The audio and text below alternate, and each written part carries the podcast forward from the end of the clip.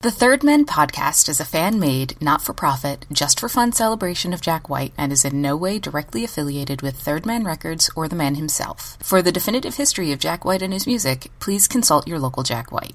And for everyone else looking for a home, you found one here in a place so seedy. Enjoy!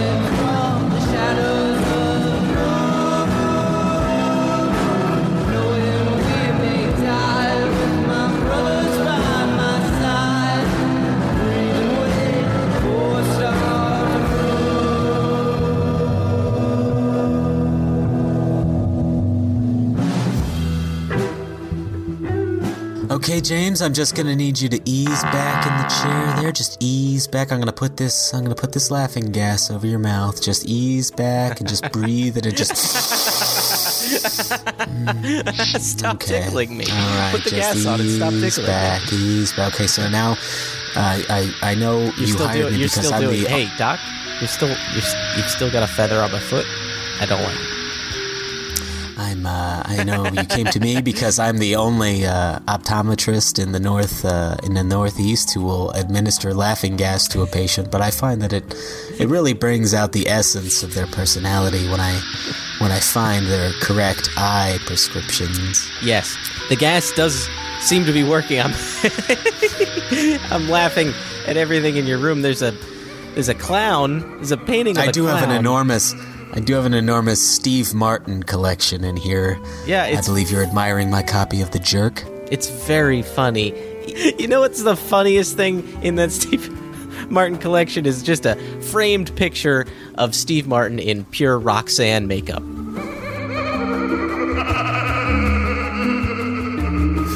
Uh, you don't remember Roxanne, Doc? Because he's got a big nose, and that's the whole thing. That's just how out of it I am. Yeah, no, I'm really thank you for being um, the best optometrist in town and just gassing me right up. Well, I uh, I just want you to make sure your eyes are uh, seeing clear in the in this new year, and uh, and uh, I'm going to show you a couple pictures now, and I want to sh- I want you to show me uh, I want you to tell me which one is blurry and which one is clear. Okay, I'm going to show you a picture of a horn now. This one's how about this one? Mm-hmm. And how about this one? Ooh, that one looks different. Okay, how about this one? And how about this one? Well, that one looks different too. And how about this one? Uh-huh. And how about this one? No, they look the same. I think what you have proved to me is that my vision is terrible, and uh, I'm just gonna have to buy a pair of glasses off of you. Uh, i those frames over th- those frames over there. Are those horn rim glasses? Yes, I believe they are uh, horn rimmed glasses. Can I just show you one more slide here? Now, I want you to tell me the difference between this horn and this horn. This horn Okay. and this horn. Well, that's a penis. Uh, I'll take the green horn rim glasses, please. Thank you. Welcome to the Third Men podcast. I'm your co-host James Kaminsky. I'm your co-host Paul Kavitsky, praying James makes something out of that. out of out of the bile we just spewed into our microphones. I'm clocking in at a cool seven minutes. I'm wondering what you're gonna make out of that one. I'm gonna chop it into at least a minute. Make it make it nice and slim slimline. Sleek, Slimline? ooh, slimline, yeah, slimline it. Slimline. You know, we're gonna put that bit right on a Peloton and have it, you know, just just reach its goals and yet also offend just millions of people. This is a Third Man Records history podcast. If you couldn't tell, we go over Jack White history and and Third Man Records stuff and Jack White and Third Man Records adjacent bands. And Paul, oh, we got a doozy for you tonight. I'm dying to know. Also, Tell me more about could, it, James. It could be in the morning. I listen to the show in the morning. But anyway, today we've got an episode for you that we've had in the works for a long time, and I think I'm, I'm really excited to present some of this some of this information here that I learned. Uh, we've got an all LJ episode, a whole Little Jack biography here encapsulated Yeah. into one episode, Paul. Uh, I'm really looking forward to this because I know very little about little Jack Lawrence. I know that he is a member of the Raconteurs who just uh, enjoyed a number one album and world tour and last year 2019 and I also know he's a member of the Dead Weather which is another of Jack White's bands and he's also a member of a band called the Greenhorns Yes, indeed. which they were contemporaries of the White Stripes and were around for quite a while, and that's where Patrick Keeler comes into the picture as well. And Little Jack has been involved in lots of little things throughout the course of Third Man Records history. Indeed. I think perhaps the first appearance uh, I can recall anyway was way back in that on that Christmas sleeve. But anyway, I- you know I don't know a lot about his biography, and I'm very curious to find out. James, thank you for thank you for preparing this one. Of course. And it's safe to say, packing this much information about someone so close to the Third Man family and so involved in it is difficult into one episode. Honestly, this should be a series. I'm going to do my best to condense it into this one episode. LJ deserves more, is what I'm trying to say. Hmm. So we're going to probably be leaving out some information, and we will open it up to anybody out there listening if I miss anything or if I'm wrong about anything, feel free to write us and we will include it in a later episode as a either an addendum or I think a small of fact or stop breaking down or something along those lines because LJ is such a crucial aspect to Third Man as a as a group, like as a as a record company that it's hard to condense it into this one episode. So we're going to do our best here. But Paul, I'm very excited to present this information. Yeah, well, that's what a wonderful transition into our segment, James, where we correct mistakes from prior episodes. I believe it's called "Stop a Breaking Down." Oh, is it time to uh, stop a breaking down? Yeah, it is. Oh, I did. I uh, started talking like a Mario. Stop breaking down. Please stop breaking down. Stop breaking down. Please stop breaking down. James, would you like to tell the people what "Stop Breaking Down" is? I would love to stop breaking downs when uh, we just get something wrong or you know slightly incorrect in an episode of our show, and instead of editing the show or ignoring it, we go in on a future episode and try and correct it in this segment so that we get all of the correct information that we possibly can out there to you, the public, in a segment we like to call "Stop Breaking Down." Paul, what have we broken down with this week? Well, I've got two actually, and the first here comes from friend of the show, Stephen Scott. Uh, listeners will remember Stephen has shown up on a couple episodes now, and uh, Stephen wrote in to tell us about a mistake that he found in episode 113. That would be the 2019 year in review episode. Stephen writes Paul mentioned during the latest episode that the composer of A Charlie Brown Christmas died recently, but it was actually Lee Mendelson the producer of that holiday special, and many of the other Peanut specials who died on Christmas Day, Mendelson hired jazz musician Vince Guaraldi to compose the music for A Charlie Brown Christmas, and he died in 1976.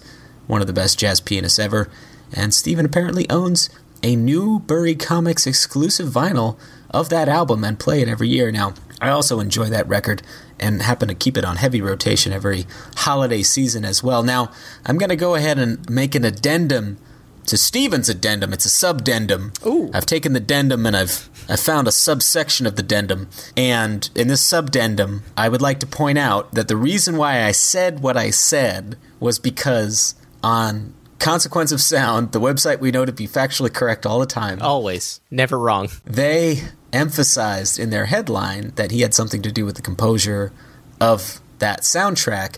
And in digging a little bit further today, I discovered that I was partially right, although I used the wrong terminology, as Stephen points out. But Lee Mendelson actually wrote the lyrics to the song Christmas Time is Here, uh, which was then put to music by Vince Guaraldi. So, anyway, see, I was mostly wrong about that one, and thank you, Stephen, for pointing it out, and uh, thank you, Consequence of Sound, for confusing me greatly. And this next one was pointed out to us by a great many people, and apologies if I'm forgetting all of the different people who did point this out to us because it was quite a few. But in episode 112, our second game show installment, James, for one of the questions, you had an answer to that question being that uh, Philadelphia was the place Jack White never returned to to perform live after that White Stripes performance.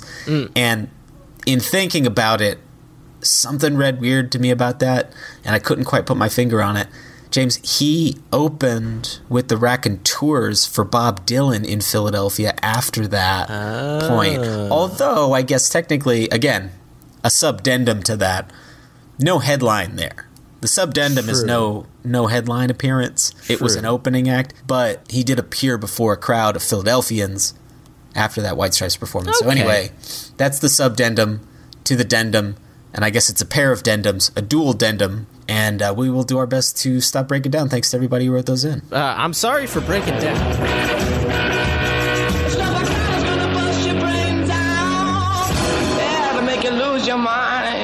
One can only hope. It's 2020, year of stopping breaking down. Anyway, Paul, let's get into this episode.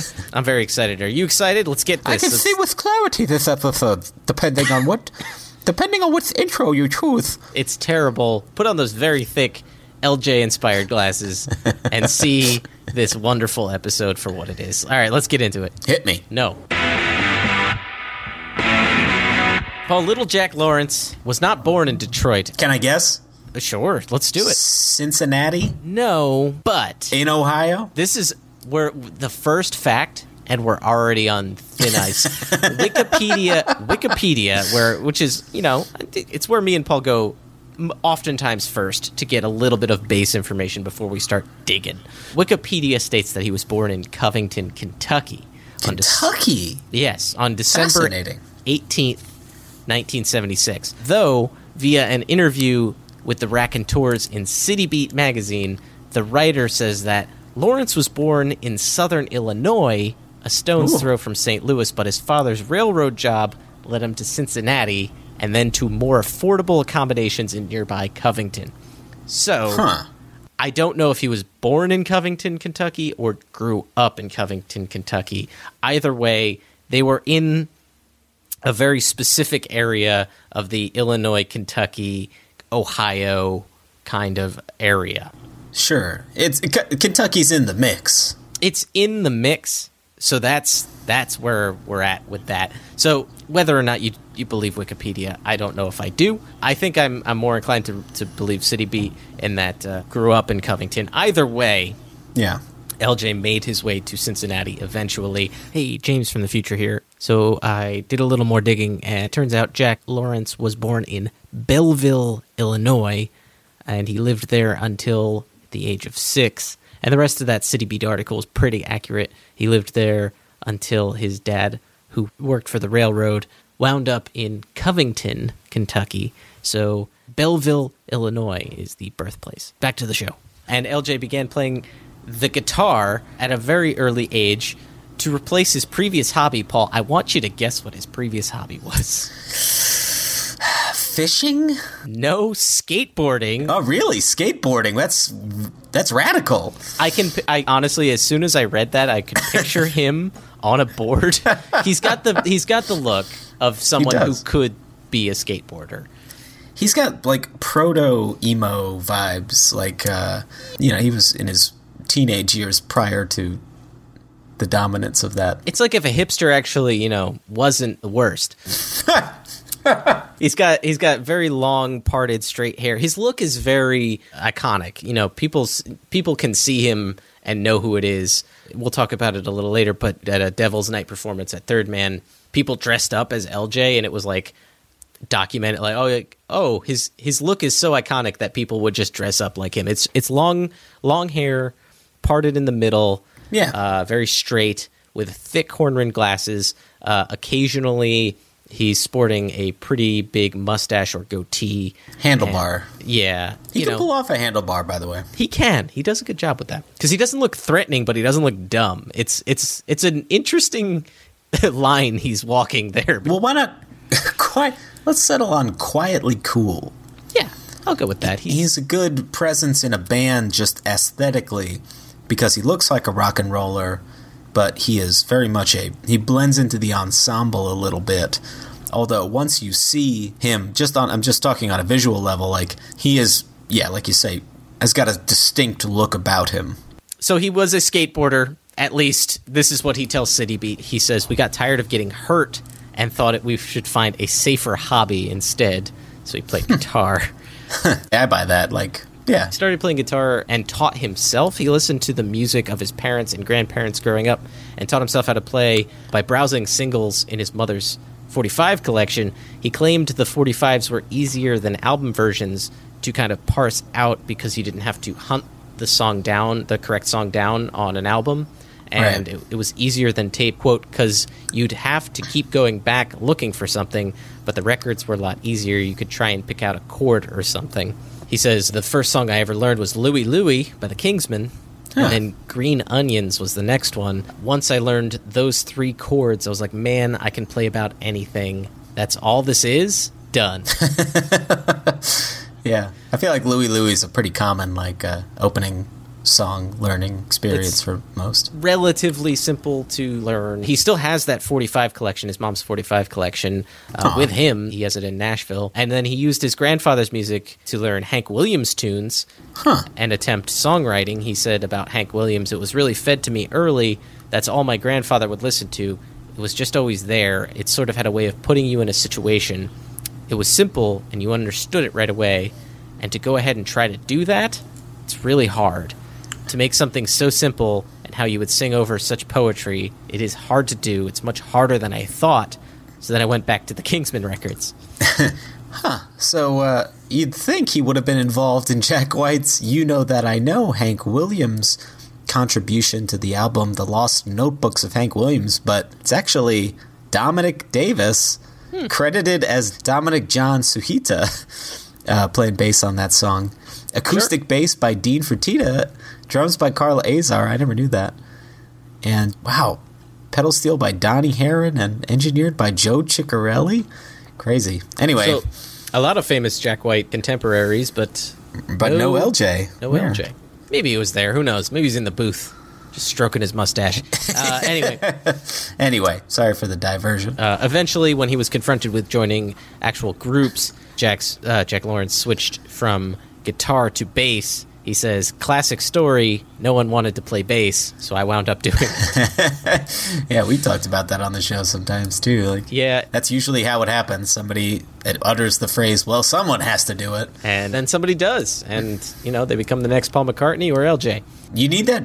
You need that rhythm section. Although I guess the White Stripes didn't. So there you go. Through the years, LJ would become a crucial cog in the Third Man musical machine, recording with artists across the musical spectrum, as well as a member of several bands. He would become a core member of two of the four Jack White groups. The post fame groups. Yeah, and be featured in three of those four groups. Uh, four, if you count his image appearing on a White Stripes single. Right. Paul, I, I have a little thing here. It's a, it's it's a little it's a little bit of a rag, I was wondering. a little bit of a a little bit of a bone. Uh, yeah, I, I recognize that. It's been a while since I've seen one, but um, I think it's I think it's a rag bone. Rag and bone. Rag and bone. rag and bone.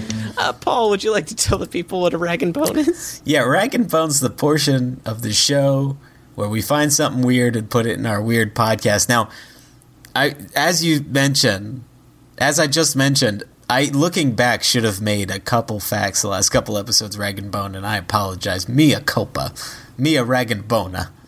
anyway, James, what do you got in store for this rag and bone?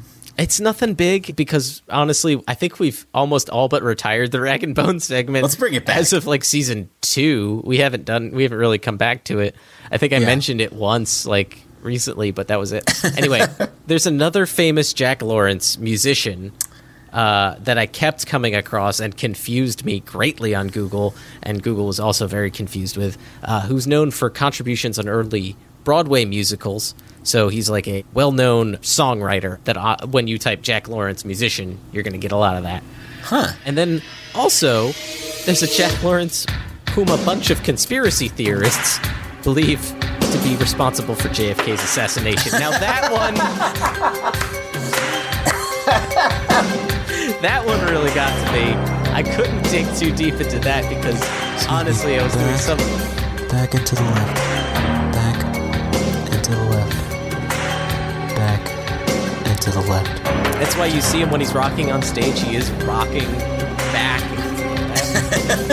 with his body, and he is. Uh, My goodness. He's also carrying a, a sniper rifle with him on stage. Well, James, do you know? I was wondering about that. Do you know what color the grassy knoll is? uh, it's green. It's green. All I'm saying is it's green. That's all And I'm saying. was saying. Lee Harvey Oswald horny? These are the hard-hitting questions we ask over the waves of the internet. Was Lee go- Harvey I'm- Oswald a horny, horny boy?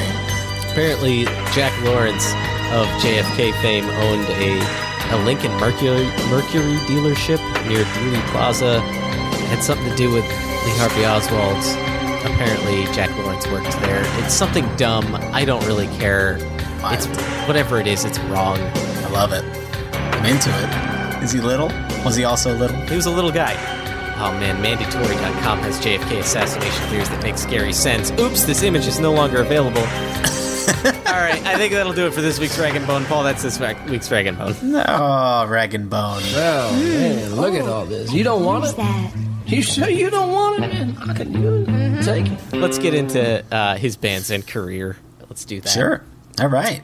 Uh, let's start off with the Greenhorns. Is that where we're starting? Is That's there where no- we're Is there any documented evidence prior to that, or just the green? None that? I could find any um, names for or anything like that. Yeah. Uh, but the Greenhorns was started in 1996. That consisted of Jack Lawrence, Patrick Keeler, and Craig Fox, as well as members Brian Olive, Eric Stein, and Jarek McKinney at different points in their iteration. The core members kind of always stayed the same, though, were Jack Lawrence, Patrick Keeler, and Craig Fox. Brian Olive, you'll remember, uh, was also a member of the Soledad Brothers. Oh, yeah, yeah. So there's right. that name, uh, which is kind of already in lore. Uh, Patrick Keeler and Craig Fox grew up together in Indiana and met Little Jack after they moved to Cincinnati. Little Jack says, We were just kids who liked the Kinks and the Who. Patrick Keeler, Brian Olive, and Craig Fox all lived together in Clifton while going to different colleges, and they continued to play in the band during this. Boy, the Kinks come up way more than I thought they would. Whenever we hear any of these third man people, they always talk about the Kinks. Now, it's not that I don't like the Kinks. I like I love the Kinks, but I never think of the Kink first. I love Ape Man, you know? Uh Yeah. supersonic rocket ship. Yeah. Oh, you really got me? That's them, Yeah. right? But I never, they're never a go to for me. And so, in the way that a band like, say, The Who or Led Zeppelin, I feel like everybody goes through a Who or a Led Zeppelin or Beatles or Rolling Stones phase. I feel like Kinks is like the the band that the musicians all listen to heavily. You know, they're the musicians' musicians. We hear it a lot. Like everybody brings the Kinks up. The Kinks are a band I don't know as much about as I'd like to, probably. I'm kind of in the same boat as you. I like a few of their songs. But I think that's the end of this Third Man History podcast, and we should just start a Kinks History podcast so we can learn a little bit more about the Kinks. Well, I would love to learn more about the. I mean, as a sidebar here, like I'm sitting with my. I think I have their like discography here. I just haven't really like deep dived into it.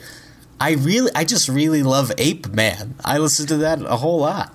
Paul's a big Ape Man fan, uh, mostly because he thought it was in the soundtrack to Planet of the Apes, and it turned out to be not the Charlton. Heston rowing on the river with, from the from the spacecraft. Dun, dun, dun, dun, dun, dun, dun, dun, dun, dun, dun. Where is your nest, Taylor? Where are your women? Thank you for calling me Taylor. All right, you can cut pieces out of me. You've got the power. But you don't have to fear. Remember that.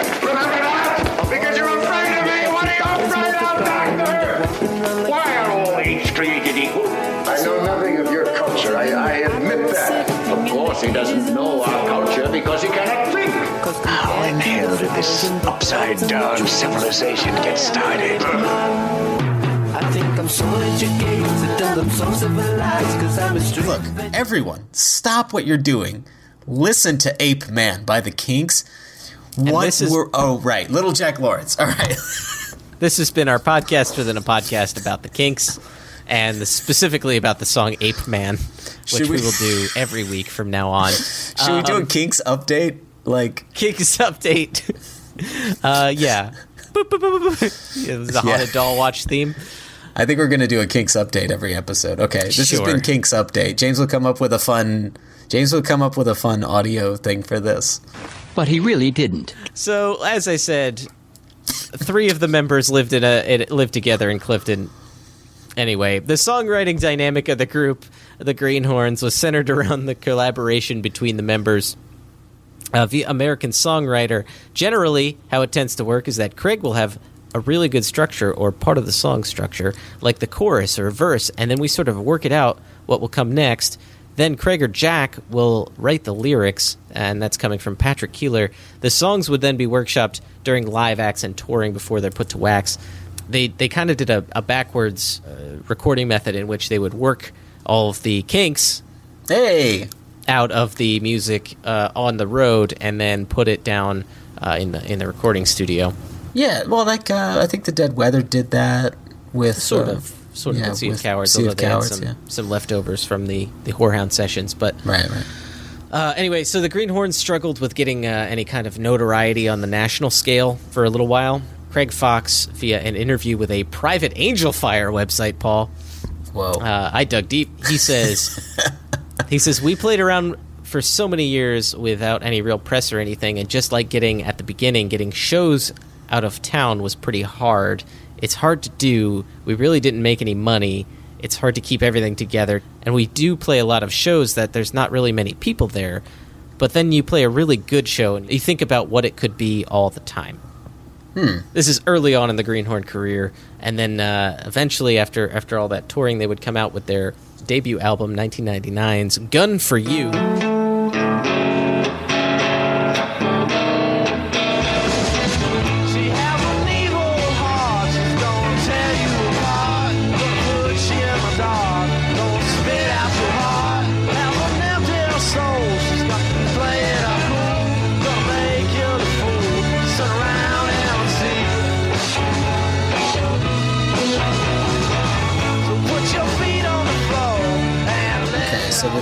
'90s. That's the same time as the Goes, "Whatcha Doin'," and the White Yes. Stripes debut album. So, the Greenhorns are right on pace there. Yep. And like most of their albums, Gun for You was recorded in Cincinnati's Ultrasuede Studios via American songwriter LJ, when talking about Ultrasuede Studios, says it is a weird old industrial part of town, and there are a lot of train yards and factories around there.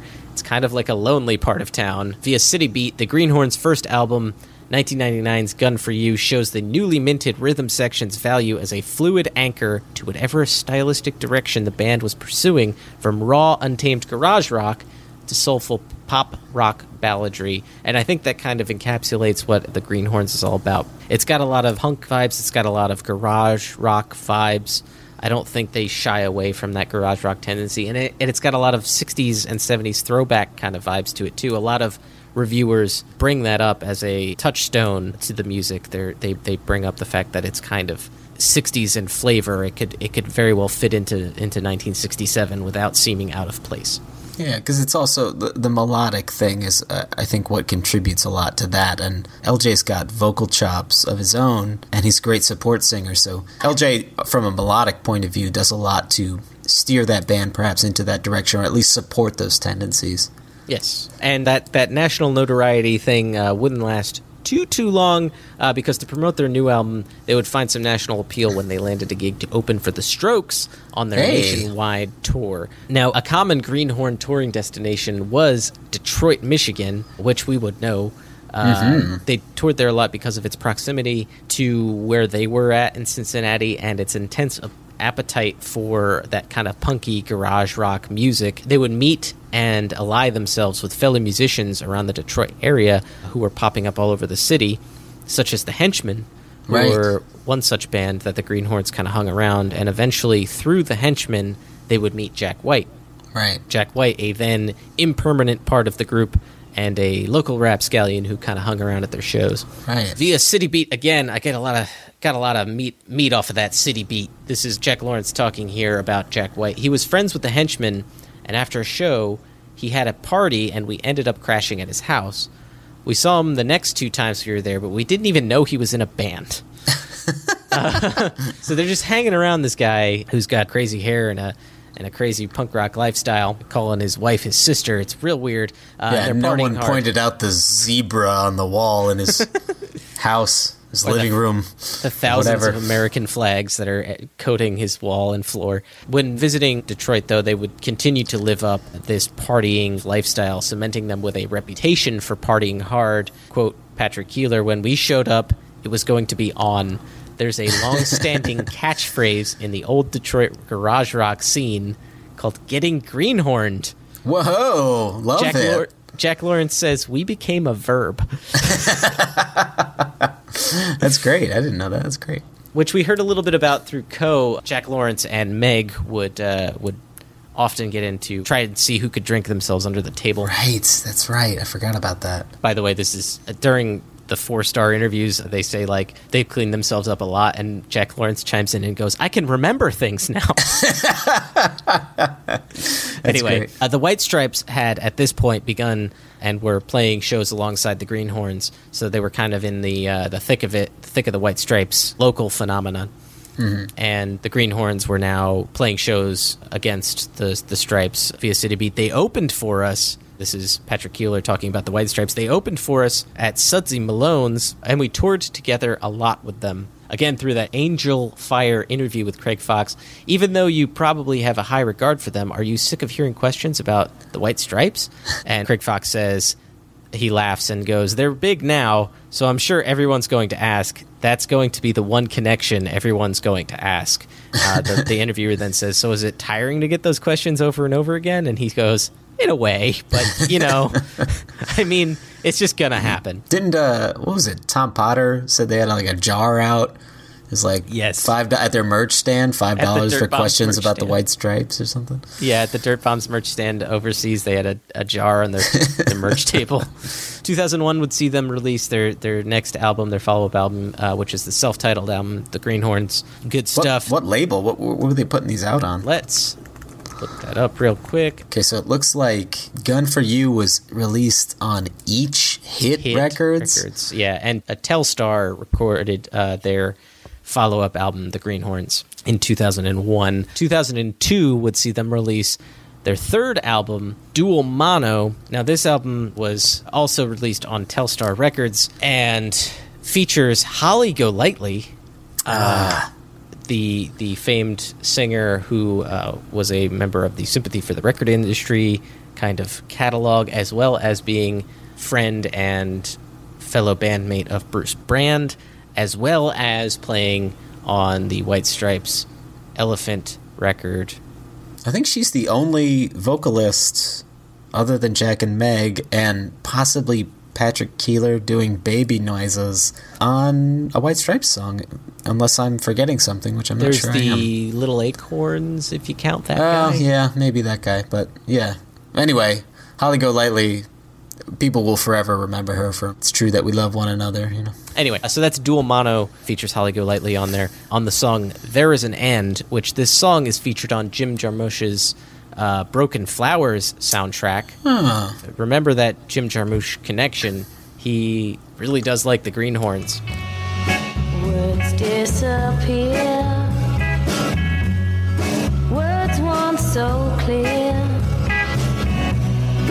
Only echoes passing through the night. Lines on my face. Once trace. Fading reflection of what was.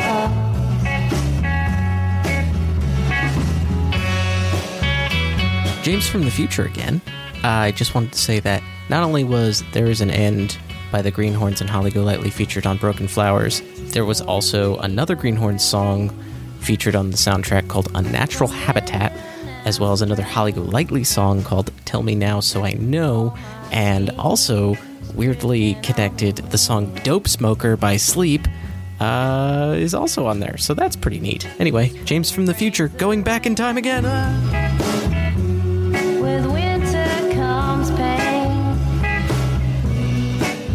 Real quick, Telstar Records, founded by a guy named Todd Abramson in Hoboken, New Jersey in 1985. Hot damn. So there's that fun, and it looks like they put out a lot of albums by a lot of bands I have never heard of.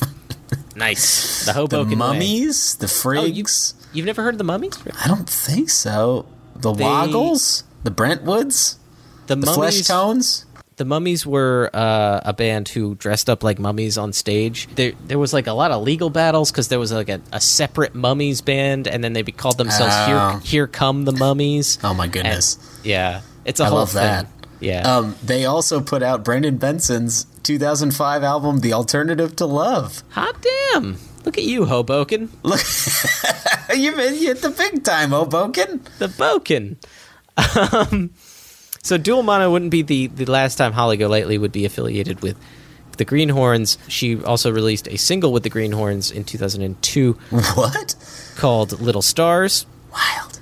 2002 would also see Little Jack Lawrence joining Jack and Meg on stage with Jeff Beck to perform a Yardbirds set. Right. We, Jeff yeah. Beck had Jack and Meg up there to be basically extra members of the Yardbirds, and Jack Lawrence was there also Right. as a member of the Yardbirds, and they just played a whole bunch of Yardbirds songs.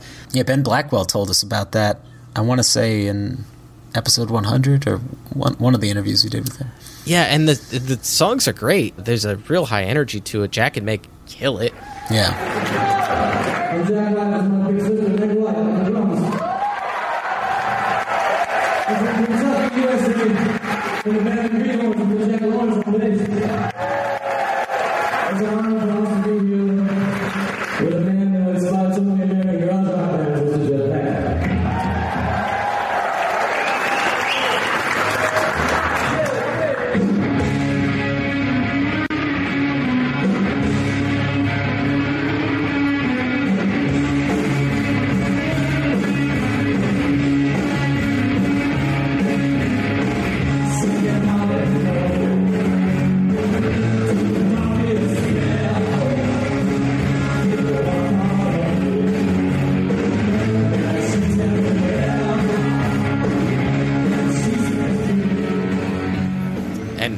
Little jack is amazing as well one review i read of it states that uh, and i'm paraphrasing here because i don't have it written down but it said the white stripes made jeff beck look old and sound young well, good.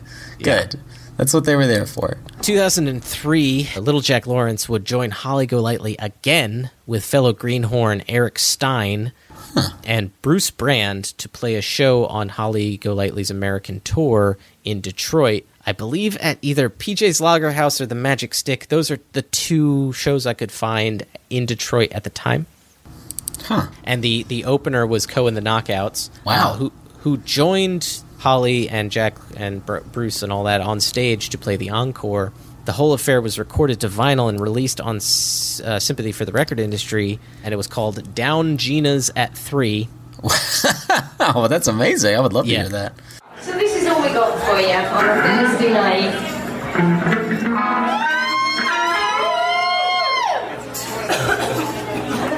Bruce is back from the toilet. That's his special music for when he comes back from the toilet.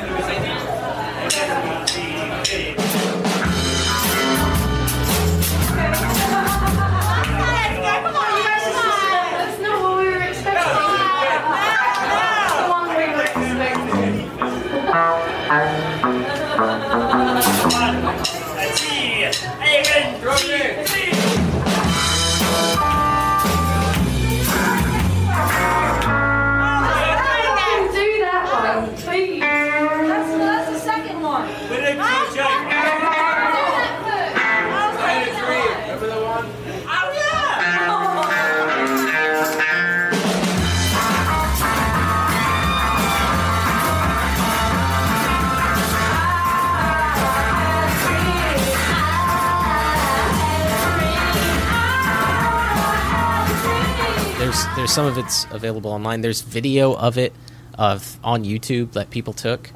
Uh, it's it's great. It's cool. In 2003, they would uh, the Greenhornes would release a single called "Living in Your Living in the Sun" and "Your Body, Not Your Soul." Uh, and then right after 2003, Little Jack Lawrence and Patrick Keeler are uh, kind of called forth to join Loretta Lynn and Jack White to record Van Lear Rose, creating the Proto Raconteurs band, the Do Waters. The Do Waters, yeah. We've talked about this before, so I'm not going to say too much about it. But I was just talking, by the way, to a friend today about about that album because he was at that White Stripes show with Loretta Lynn at the, uh, at the I want to say the Hammerstein in uh, New York, and I had Oh, no nice. idea that he was even a White Stripes fan. He told me he was there at that Loretta Lynn show, and so I was telling him, "Ah, go listen to the album. It's good." It's yeah, it's great.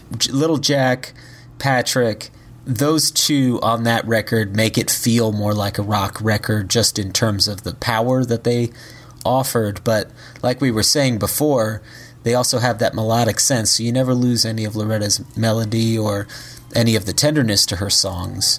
To quote Jack White, at the time, they were the best rhythm section around then, and they still are. They have always been my secret weapon. Uh, and then to close it out, because like I said, we, we talk about this in a whole Loretta, Loretta Lynn episode, and this comes from City B. I still think that's the biggest thing I'm ever going to be a part of, says Jack Lawrence. I guess it depends how you define biggest, but certainly a major high point in his career, I would say. I mean, it's his quote, and it came from Good. Good for him, twen- you know. tw- 2010, so six years in the future. He just likes Loretta Lynn. She's good. I'm not saying there's anything wrong with it. I'm just saying, You're saying big. she's wrong, and I, I think you're wrong about that, Paul. I think you're big meaning, and I think you should stop it. All right. Little Jack Lawrence and Patrick Keeler then go back to the Greenhornes to record an EP in 2005 called East Grand Blues, which would which would later be featured on the compilation album also released in 2005 of the Greenhornes called Sewed Souls. The EP was produced by Brendan Benson uh, via Beer Melodies, quoting Patrick Keeler. I think the songs flow together well. It started as a full length, but Brendan got busy when it was ready to come out. we didn't know what we were going to do with the songs, but then we were asked to do this White Stripes tour, so we put it out to get some exposure. We liked the way it sounded, so it felt right. Uh, which Right. brings me to them opening for the White Stripes on tour. Wow, they were so they were also label mates with Jack with the White Stripes briefly on V two. Yes, it was yes uh, through V2 Records. Brings them to the opening for the White Stripes on tour to promote this new EP. This is coming through via MTV News. Though they're from Ohio's Queen City, the Greenhornes have gotten in good with the Detroit garage rock music mafia, which helped the Cincinnati band land an opening spot on the White Stripes' current U.S. tour, an opportunity they're using to promote, promote their new EP, East Grand Blues. We got started around the same time as the White Stripes did, and we were always doing shows together, said Greenhorn's drummer Patrick Keeler. It was easy to get up to Detroit, and it seemed like our audience grew quickly. We just developed a friendship with Jack because we hung out there for a while and we liked the same kind of music. That's all coming from Patrick Keeler to MTV hmm. News. And then via Beer Melodies again, we've done 10 shows so far with the White Stripes. They've been great. We just did Denver's Red Rocks. We've Hey. got our we've got our first warm-up standing ovation. Nice. Patrick Keeler proudly declares, "Watching Jack and Meg out there is like experiencing organized chaos." Brendan came out one night to back them in LA, but they've really got it down as a duo. Yeah. So Man, I would have loved to have been at some of those early shows right before the Oh, racks where they were s- sort of flirting with each other, you know. Exactly, and here, like the White Stripes in their prime, Right. famous and still primal, and then the Greenhornes on top of that, with Brendan also there in a proto raconteur, like all of these things converging into one. Right. But that that la- that last EP was recorded in Brendan Benson's attic, ah, which is what spiraled into a new band. Paul, the the whole reason they were in that attic was to record that EP, and because of that EP. They were there when Jack White was called to help Brendan finish a song that we know of as Steady, steady as she goes. life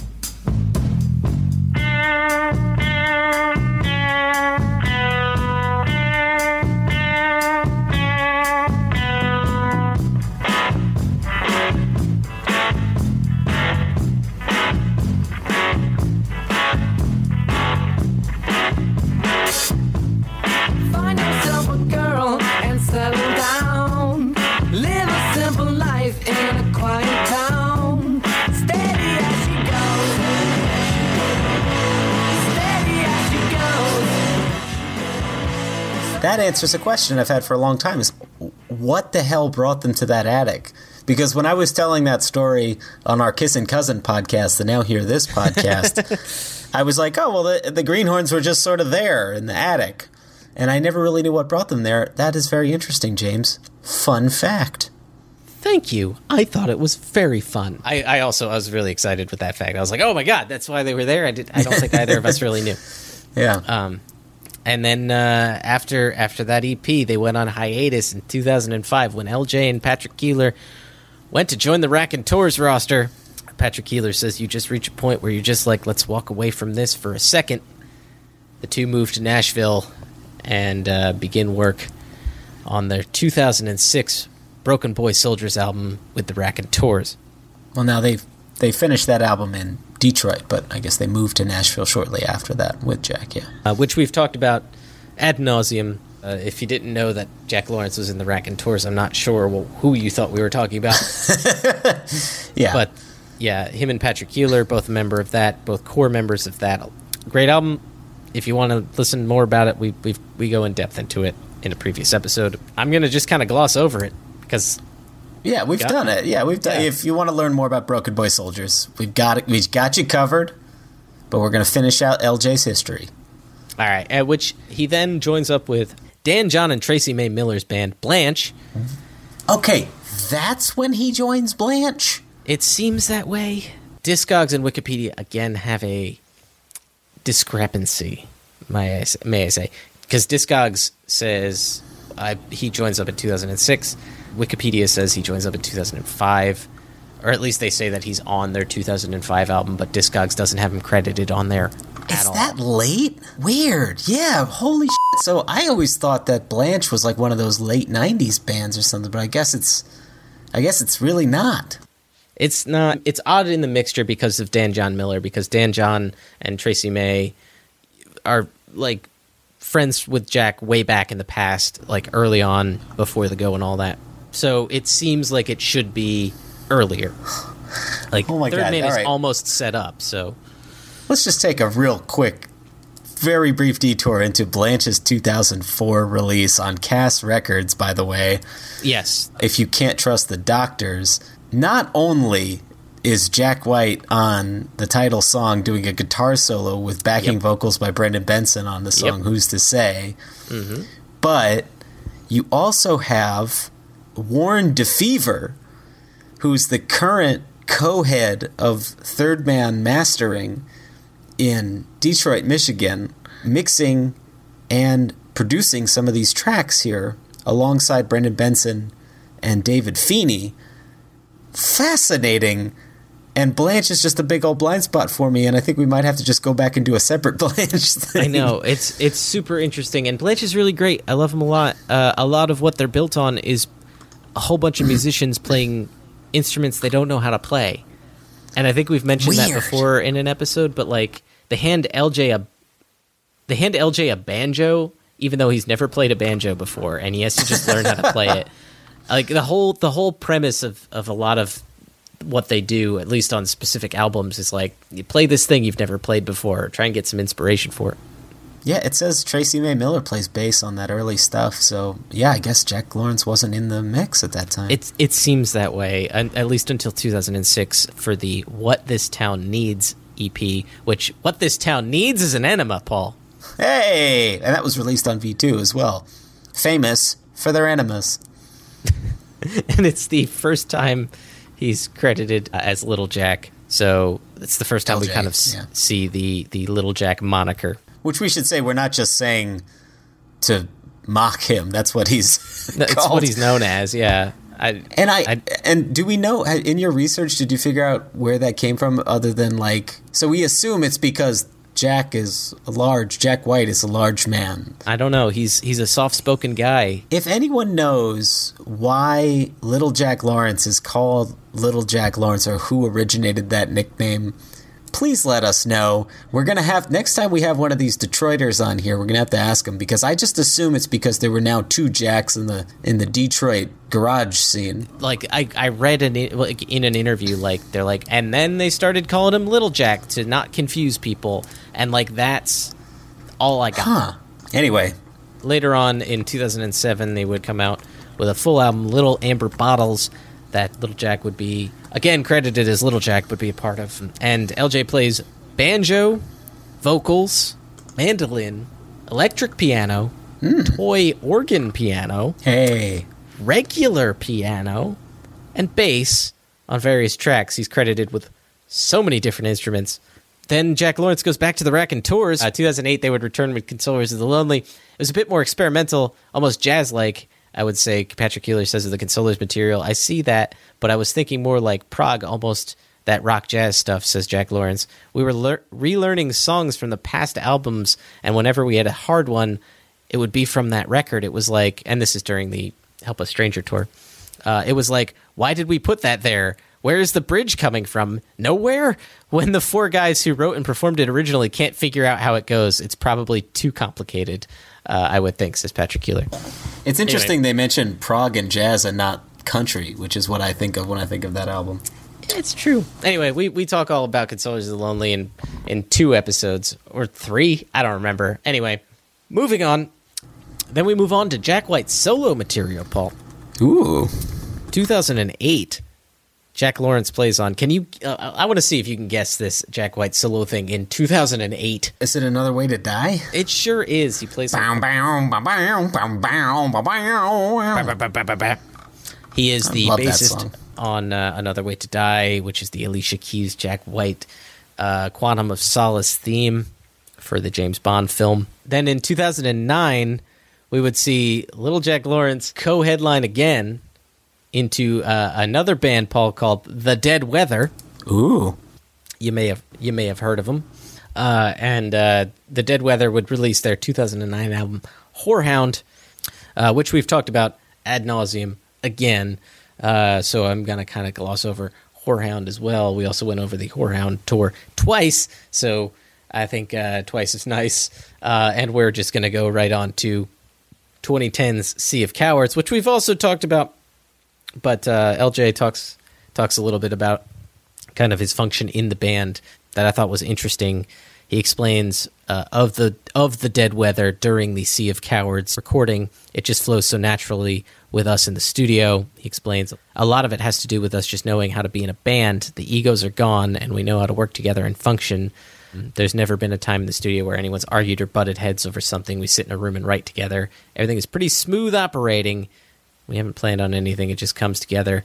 We don't sit around and discuss it or talk about the next move we need to make. It just happens, which is refreshing. It's the way you always want bands to work. So Jack is is clearly in a good space with the Dead Weather. He is very much he has done Horehound. Uh, sea of Cowards is kind of right after Horehound, or you know directly after Horehound. It's it's recorded right after the tour of Horehound. Yeah, and he's getting songwriting credits on that. I mean, it's clear Yes. that he is playing a big role in Yeah. the band just because it's kind of a jammy band at its base. He's uh, given an opportunity to flourish a little more and at last sharing some of that sweet, sweet publishing. Right, exactly. And he talks about, you know, the recording of it by saying it came while we were touring and we were taking some breaks in between touring whenever we had time to record. This band's really great. We just keep coming up with song after song. It comes from us really inspiring each other. It's from Riverfront Times. And regarding Allison in the band, he says it's great having someone that really controls the stage like that. You look around and see everyone's eyes fixed on her. I can, you know, stay back and just concentrate on making good, exciting music, which is what Jack Lawrence is known for, is being kind of in the background. I hate to say it, but he's like a crucial part of it. He's he's the he's the rhythm section. He's, Yeah, he's he good at blends. doing that. Yeah, he's holding it together. Yeah. But anyway, I kind of combined Horehound and Sea of Cowards into one, even though that was tw 2009 and 2010, respectively, for their album releases. But in 2009 as well, we have some other releases that happen. Jack Lawrence backs up Karen O for the Where the Wild Things Are ah. soundtrack. Interesting. Jack Lawrence plays on Cory Chisel and the Wandering Sons album Death Won't Send a Letter, along with Brendan Benson and Patrick Keeler. Whoa. And, and all three appear on the same song, What Do You Need?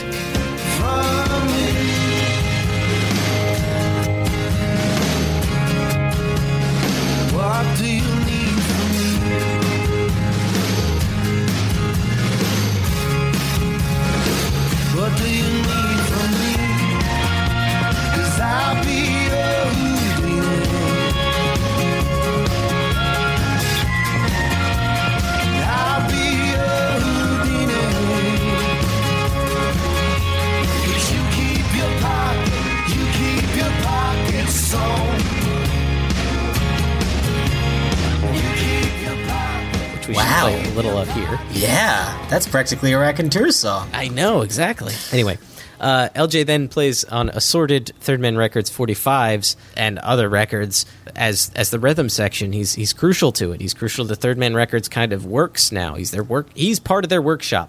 Yeah. He's the guy they call in for a bassist if they need a bassist like last minute. Uh, he's played on records such as Wanda Jackson, Smoke Fairies, Karen Elson, Secret Sisters, etc., etc., etc. Almost, you know, like so many Blue Series singles. He's just Yeah. on them uh, in the background. And then uh, on top of that, also in 2009, he married photographer Joe McCoffey Right. uh, at Jack White's house in Nashville in a double ceremony with Meg White and Jackson Smith.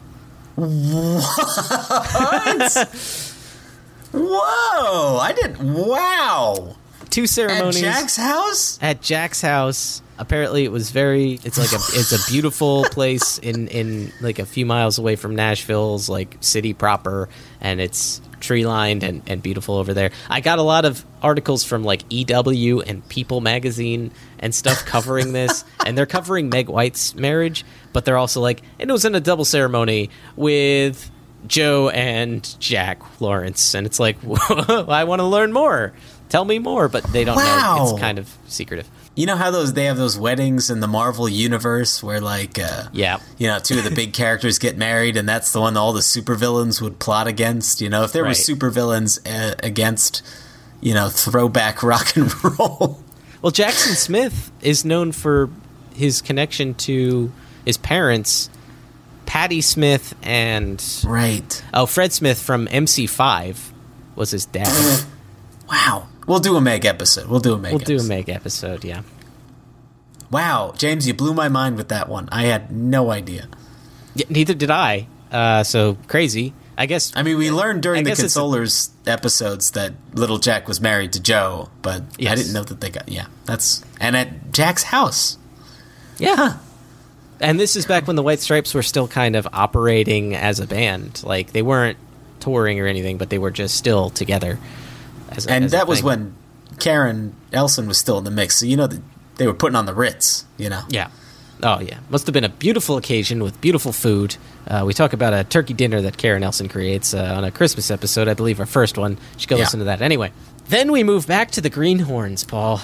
Right in s- 2012. 2010. It's been so 2010, long. wow. Paul, it's been it's been five years. Robin Williams is is out of Jumanji. He's going. What year is it?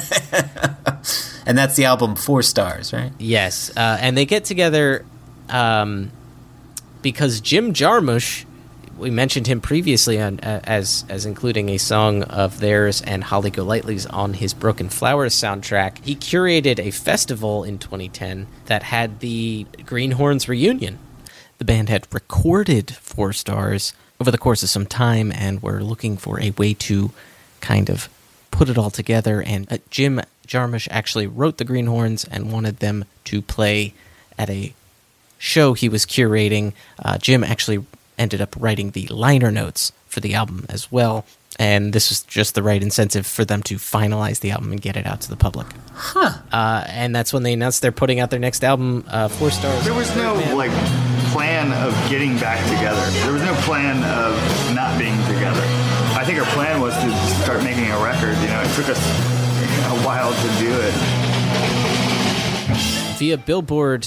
This is Craig Fox talking about his fellow Greenhornes. These guys are my brothers. It's nice to come back to that first home you have had after all of these years. We practiced last month at Patrick's place, and it was just really special. Aw. I had a pretty big smile on my face the whole time we were playing. Aw. Uh, so it seemed like a, a, a nice. Everybody's kind of coming back home. The Greenhornes never split up. They never actually officially went on hiatus, but you know they didn't come out with music in five years. It was that was that was a long time back then. Not that the Raconteurs didn't you know take eleven years to put out another album. Anyway, Right. uh, the Greenhornes would then play Devil's Night at Third Man Records to, w- along with Olivia Jean, to open and uh, kind of promote the new album Four Star. It's kind of the, the release party of sorts. And at that function, there, were- there were some interviews about the Greenhornes while they were on stage. This is via Band Interrupted. Jack White still holding Greenhornes rhythm section hostage went one headline on a City Beat blog post, said someone. Um, no is all Fox. No is all Fox says when he asked when asked if he's ever joked around with White about such comments. What are you gonna do? He shrugs. Fight him. Keeler Keeler jokes. of Brendan's production, They made him change his name. I don't even know him anymore. of Brendan's production, Brendan says, I never had any intention of trying to make the band more poppy or melodic, but I think they have felt a little more typecast in the garage rock scene, and that I might be able to offer them some space to breathe, says Benson, an unabashed fan of the singer guitarist he shares a rhythm section with. His effortlessness never ceases to amaze me, he says of Fox's songwriting. I always said he was the Brian Wilson of garage rock. Wow. So that's something. Noted hamburger boy and genius Brian Wilson. Wow. Via Cincinnati Magazine, Patrick Keeler had to, quote, like his own band's fan page. Does anybody know who admins this? He posted on the wall.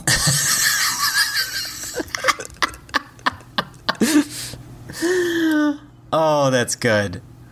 Yep. Oh, that's good. He has since Uh, become a, an an Instagram aficionado. yes. Third Man Records would also release a demo album that year of the Greenhornes called Boscobel Blues. We move on to assorted goings on in 2012. The Greenhornes would release an EP with Eric Burdon of the Animals fame on Readymade Records. So the Greenhornes did appear on Readymade with Brendan. I remember that. We talked about it in the Brendan episode kind of briefly.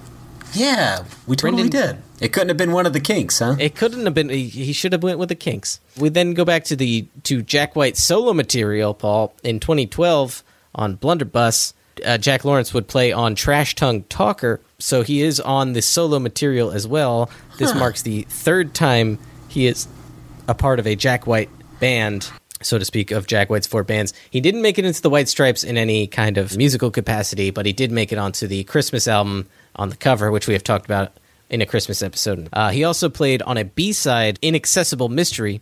I always that's the one I always forget about, but I love it.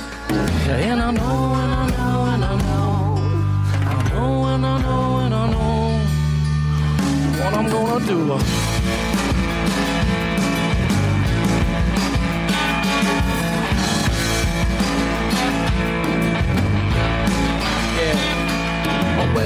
wake up at three in the afternoon. You ain't got no mom, no dad, yeah, and nothing else to do.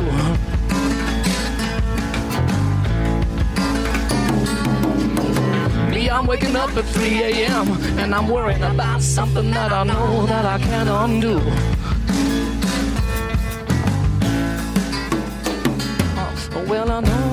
We then move on to one of Jack Lawrence's other bands that he's just a part of, uh, City and Color. What? Yeah. 2013 saw Jack Lawrence collaborating with Canadian artist Dallas Green and his project City and Color. And Now Dallas Green has has made a lot of albums in under this name City and Color, but in 2013 Jack Lawrence would collaborate with him. Previously, it was a fairly introspective solo project from Dallas Green. Little Jack and company would have an impact on the songwriting and crafting kind of going forward. That's wild. I had no idea. Yeah, Jack would do a, a tour with Dallas Green along with fellow musicians uh, in the group Dante Schwebel, who's apparently Dan Auerbach's guitarist. You mean from the Black Keys? Yeah, Doug McGregor from the Constantines and Matt Kelly. Dallas would also record the album featuring Jack at Blackbird Studios in Nashville, which is a name we've heard before mentioned Yeah. for recording the White Stripes and the Raconteurs. Right. Here's some assorted 2015 projects that were going on. Uh, Little Jack would then be join the roster of Jeff the Brotherhood. What? Yeah, he played bass on the the album "Wasted on the Dream" on almost every song. He would then also be a part of fellow City and Color members Dante Schwebel's project called Rumba Shaker in 2015. Uh, put out I on- feel like you're about to say like, and then he served a term as a congressional delegate from the great state of Kentucky. Like, I had no idea. I had no idea any of this stuff. Yeah, it, this was on uh, Dine Alone Records. It's a cool song. Then he would release a solo single, Paul. What? a solo song called Silver Flying Machine. On Uh, what label? Third Man's Blue Room Spotlight series. What? What? It's a plotting, synthy, ethereal song about a seemingly post apocalyptic journey through the unknown. There's some lonely vibes and it's pretty spooky. What, can we you can hear watch it? LJ play it. Oh, f- hell yeah.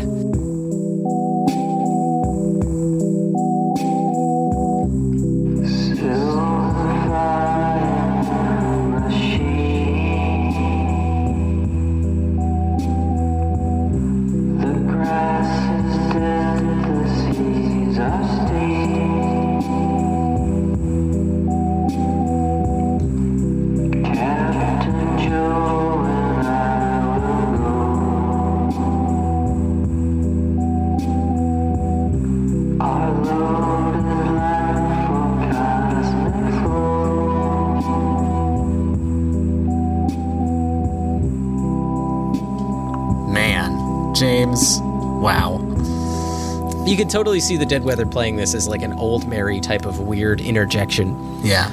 And the, the video was made to spotlight Critter and Guitari's Septavox synthesizer and Terz's amp, uh, both available through Critter and Guitari and Third Man Records, respectively, uh, via Keyboard Magazine. He has been writing a lot on Critter and Guitari's smaller pocket piano, which sounds like a euphemism. which which Jack White gave him a while ago, and now he's writing with a Septavox, though going through the different modes and tones always inspires something interesting. Jack Lawrence told us, if I get stuck, the arpeggiator always gets me out. An Um, arpeggiator, eh? This this is where you start to hear the Dodge and Burn era Jack Lawrence kind of come out. Yeah. The kind of funky equipment and the. Yes, with all the pedals and whatnot. Yeah. Jack Lawrence says there are a lot of options with tones. You can always find something that works. Not having to multi-track bass parts using a tuning knob while composing is very helpful. It's much easier now to figure out melodies. So it's kind of a sales pitch song, but at the same time, pretty neat to have a solo song. He doesn't have any kind of aspirations for a solo album, he says, but I love that. it give you a t- it gave me a taste for it. I'd love to hear it. Yeah. But as I mentioned, we, we hear some of these sounds when we get back to the Dead Weather, 2015's Dodge and Burn. The album features a particularly fuzzy sound created by the collaboration of Dean and LJ using a series of pedals. Via Premier Guitar, Dean Fertita says the Electro-Harmonix bass microsynth driven sound he plays, referring to Jack Lawrence, Yeah. Is part of the defining sound of the Dead Weather. So for me, the guitar and bass become one big thing together. So basically, with the fuzz and pedal effects and all that stuff, Jack and Dean have to kind of tag team it and come up with a unique sound that is kind of theirs. Little Jack affirms what Dean says about the specific pedals. He says, Dean and I have to work together as a unit instead of the traditional drums locking in with the bass and the guitar playing melodies on top. Uh, the pedal has got a big sound with the sub octave and square waves. If Dean and I aren't locked in, those frequencies can eat up the guitar, but if it's balanced, it sounds really amazing. Huh. So the lick without an effect is.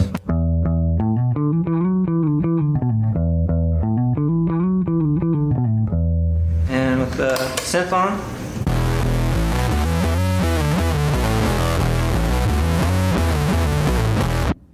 Mile Markers is a song on a new our new record, Dodge and Burn. I use the bass synth also. Starts out with a riff.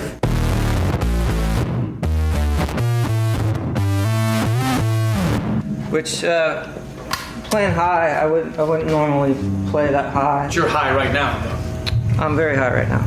So that lick without the bass synth would sound like this.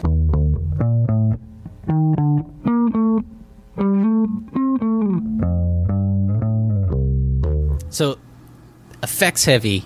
He's he's he's getting into it. Well, not just Um, effects on that album; it's writing heavy for him. He c- he has writing credits on seven out of the twelve tracks on that Yeah. album. That's more than half. Without the bass guitar, the Dead Weather would be nothing. Right. Um, which is quite a bit. Like I think that may be his biggest single writing contribution to any Jack White project record, certainly. Yeah, for sure. And he's he's experimenting a lot on it too. Uh, he experiments with feedback, he says, as well as hollow body basses on his guitars, as well as uh, getting closer to the amps. I haven't demonstrated how I can play both basses at one time. We'll save that for later in the demo. You actually can play two basses at once. The one behind you on that stand and the one in your hand. Yes. Interesting. Want to see? Yeah, please. During these these interviews, which came from Premier Guitar magazine, I believe, Yeah. He claims that he's allergic to nickel. Was something interesting, I guess. Fascinating. It also sounds Uh, like it could be a joke, but maybe not. No, it's, I don't think it is because Ariel has a metal metal allergy, so it, it makes sense to me that it would be a thing. But nickel is in a lot of guitar strings, and so he says I use flat wound strings. I'm allergic to nickel, which means I can't use nickel plated round wounds. Do you want to know what his uh, publishing name is for the writing? Yes, please. Evil JoJo Music. Hell yeah, that's so good. I assume because of his wife Joe. Yeah, that makes sense. Yeah. He talks about using this this Proco rat pedal, Hmm. and then mentions that uh, the Jesus Lizard was one of my favorite bands growing up, and I, he uses a rat pedal because one of the band members, David William Sims, Sims, uses it. I don't know what the Jesus Lizard is, but I intend to find out. Somebody write us in. Tell us. We'll smell that. Do you, wait, really quick. Do you know Dodge and Burn was sequenced solely by Dean Fertita? Like this is I. This is why I want to learn more about Dodge and Burn. Anyway, continue. Uh, I did not, and I, I can't wait to do research on that. Uh, sorry. Uh, th- then we move on to City and Color again. Jack Lawrence then plays on uh, City and Color's single Woman. Wild.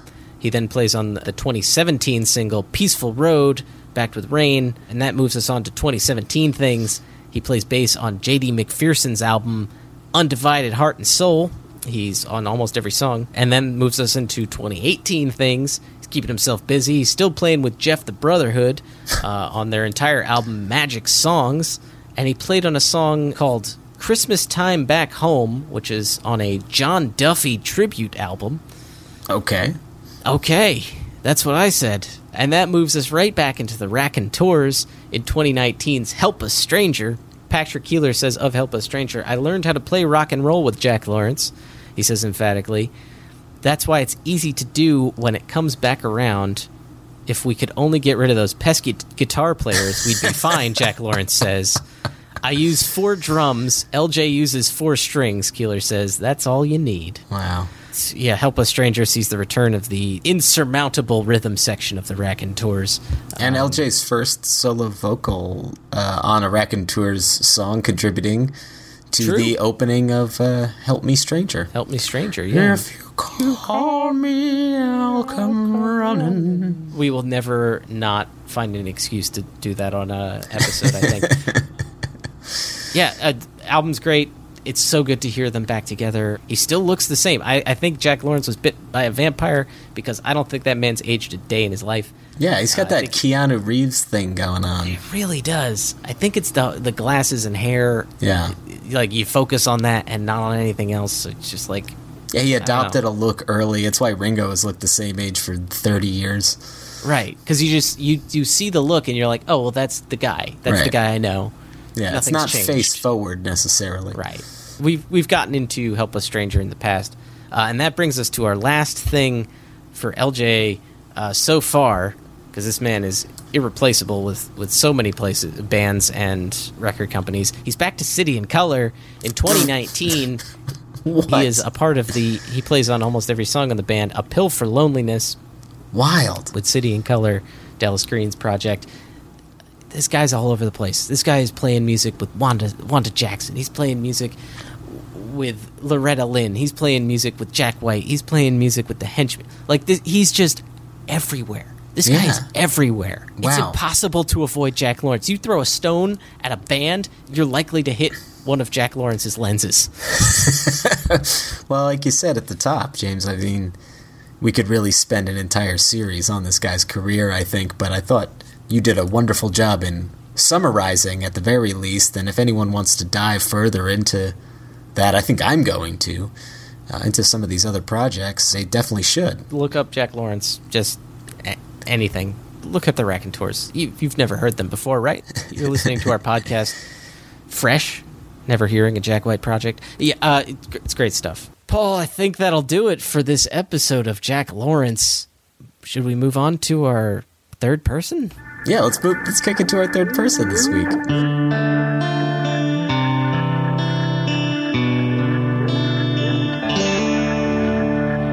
I unblurred my background, Paul, so I got nothing to hide. But uh, you, you go ahead. You go.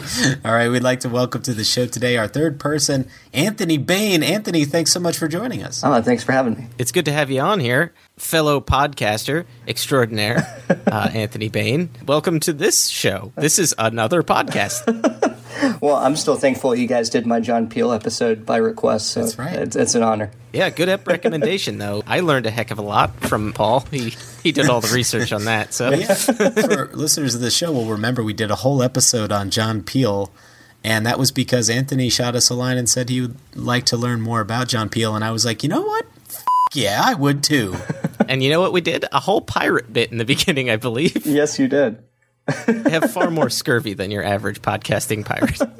Anyway, Anthony is a uh, Third Man Records fan, as as we mentioned, a stand up comic, which is super interesting and cool, and I want to learn all about that in Austin, Texas, and uh, is about to be launching a, uh, a network of podcasts and be contributing a show to that new network of podcasts. And so, Anthony, we brought you on today because we want to learn all about that stuff. But first, we want to learn how you got into Third Man. What was your entry point? What was the thing that hooked you into that Jack White world and maybe still inspires you to this day? Well, a good buddy of mine in high school um, had a copy of White Blood Cells. That'll do it. and that was my fr- I, I knew all the the obvious radio songs but i didn't have a deep dive into the jack white world until i got a hold of that album and was obsessed with it and then sadly enough in september of 2007 here in austin uh, the white stripes were supposed to play austin city limits festival which of course was canceled Ah, Um, yeah.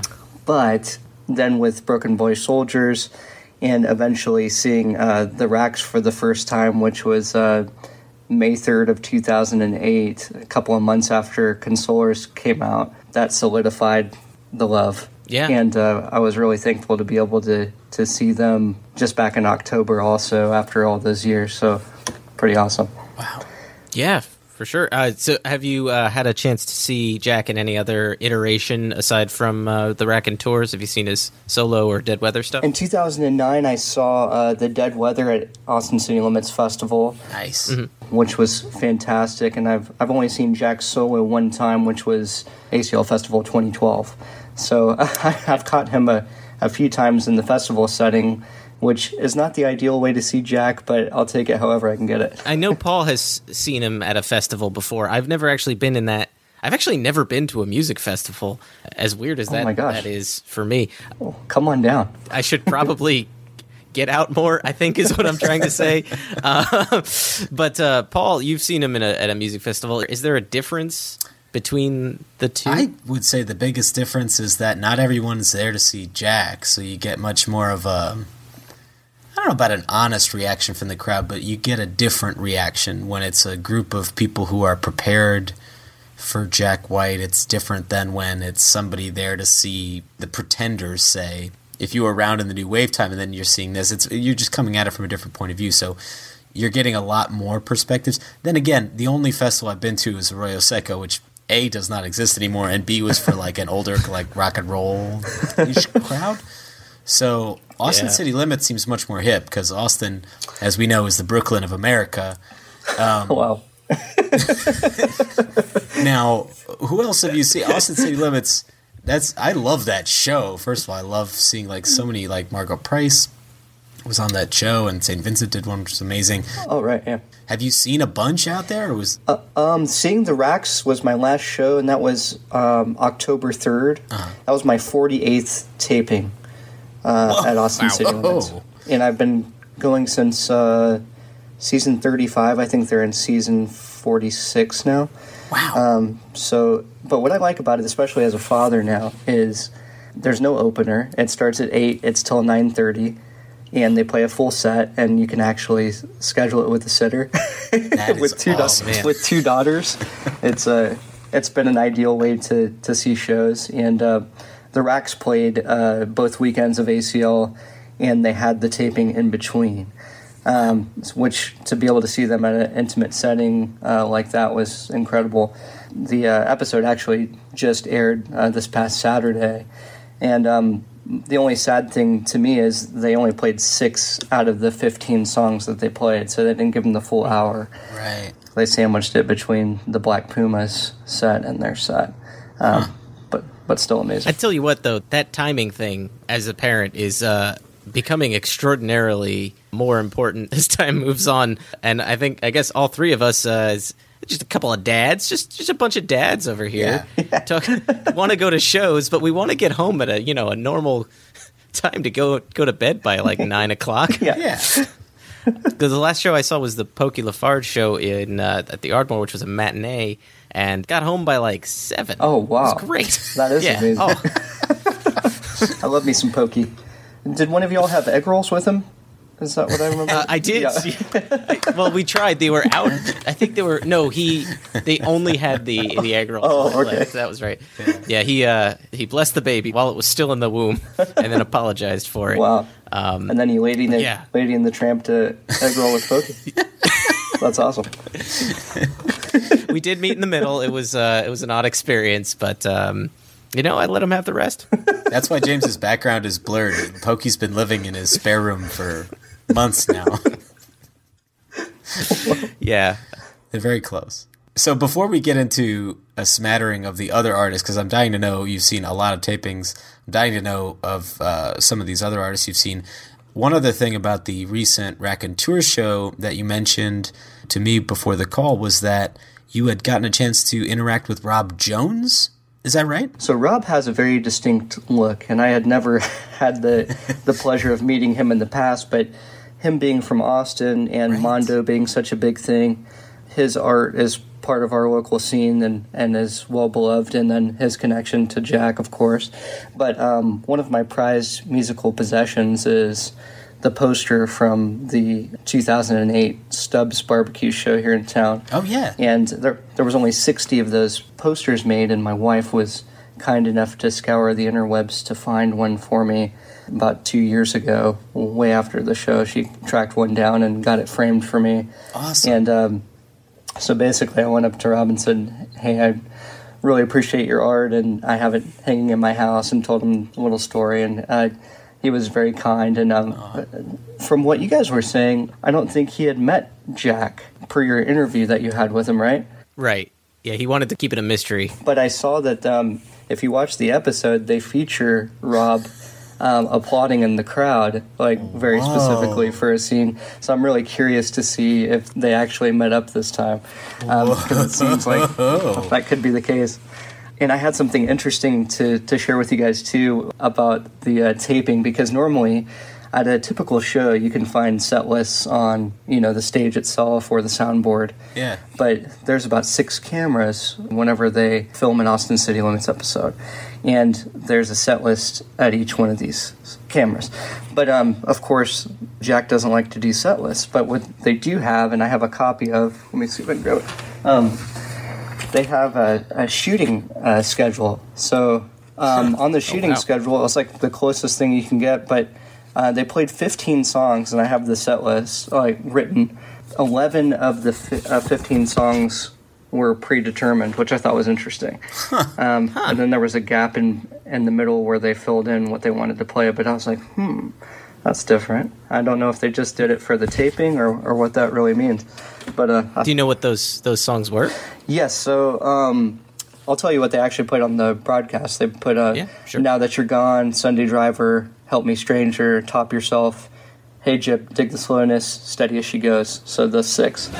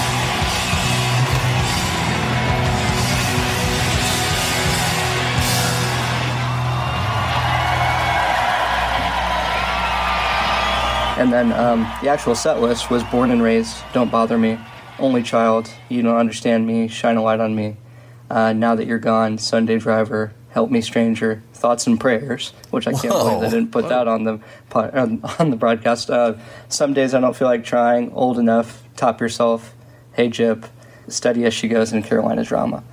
Um, so Why are we deprived of hearing thoughts and prayers? yeah, exactly. You know, even though we can't have Lillie Mae on on fiddle, I still like the arrangement that they did with the guitars. It's it's, it's still such a brilliant song. Yeah, the live one that they streamed out of Nashville at the Ryman, when I saw it there, it was great. It sounds great, even without Lillie Mae. I mean, I would rather the fiddle part be there and Scarlett there as well. But, Right. uh, you know, they did a really nice arrangement for it. And I feel a little, uh, you know, slighted. I want, I want the thoughts and prayers. They, they put my favorite song on this album now, and uh, they're not letting me hear it live. All I'm saying is take the Yeah, money. you could just take the money. just take the money. I still have yet to go on Nugs and download the one that has it, but I should remember to get around to doing that because I just want to hear the arrangement. Um, at the end, instead of the fiddles and stuff, did they just do like dueling guitar or something? Yeah, they did like a guitar melody. It wasn't nearly as pronounced and epic as the fiddles on the record, but it was still an interesting and intricate, well done guitar duel that I, I love. Um, just a completely different feel. Doesn't take anything away from the song. It's still just as fantastic in a different way. Huh. Yeah, I felt the same way when I watched the live stream version because I think that's why they're closing a lot more with Carolina Drama is because it's it doesn't ramp up the climax nearly as much as it does on the album itself. Right. So you're not getting the same kind of swirling crescendo.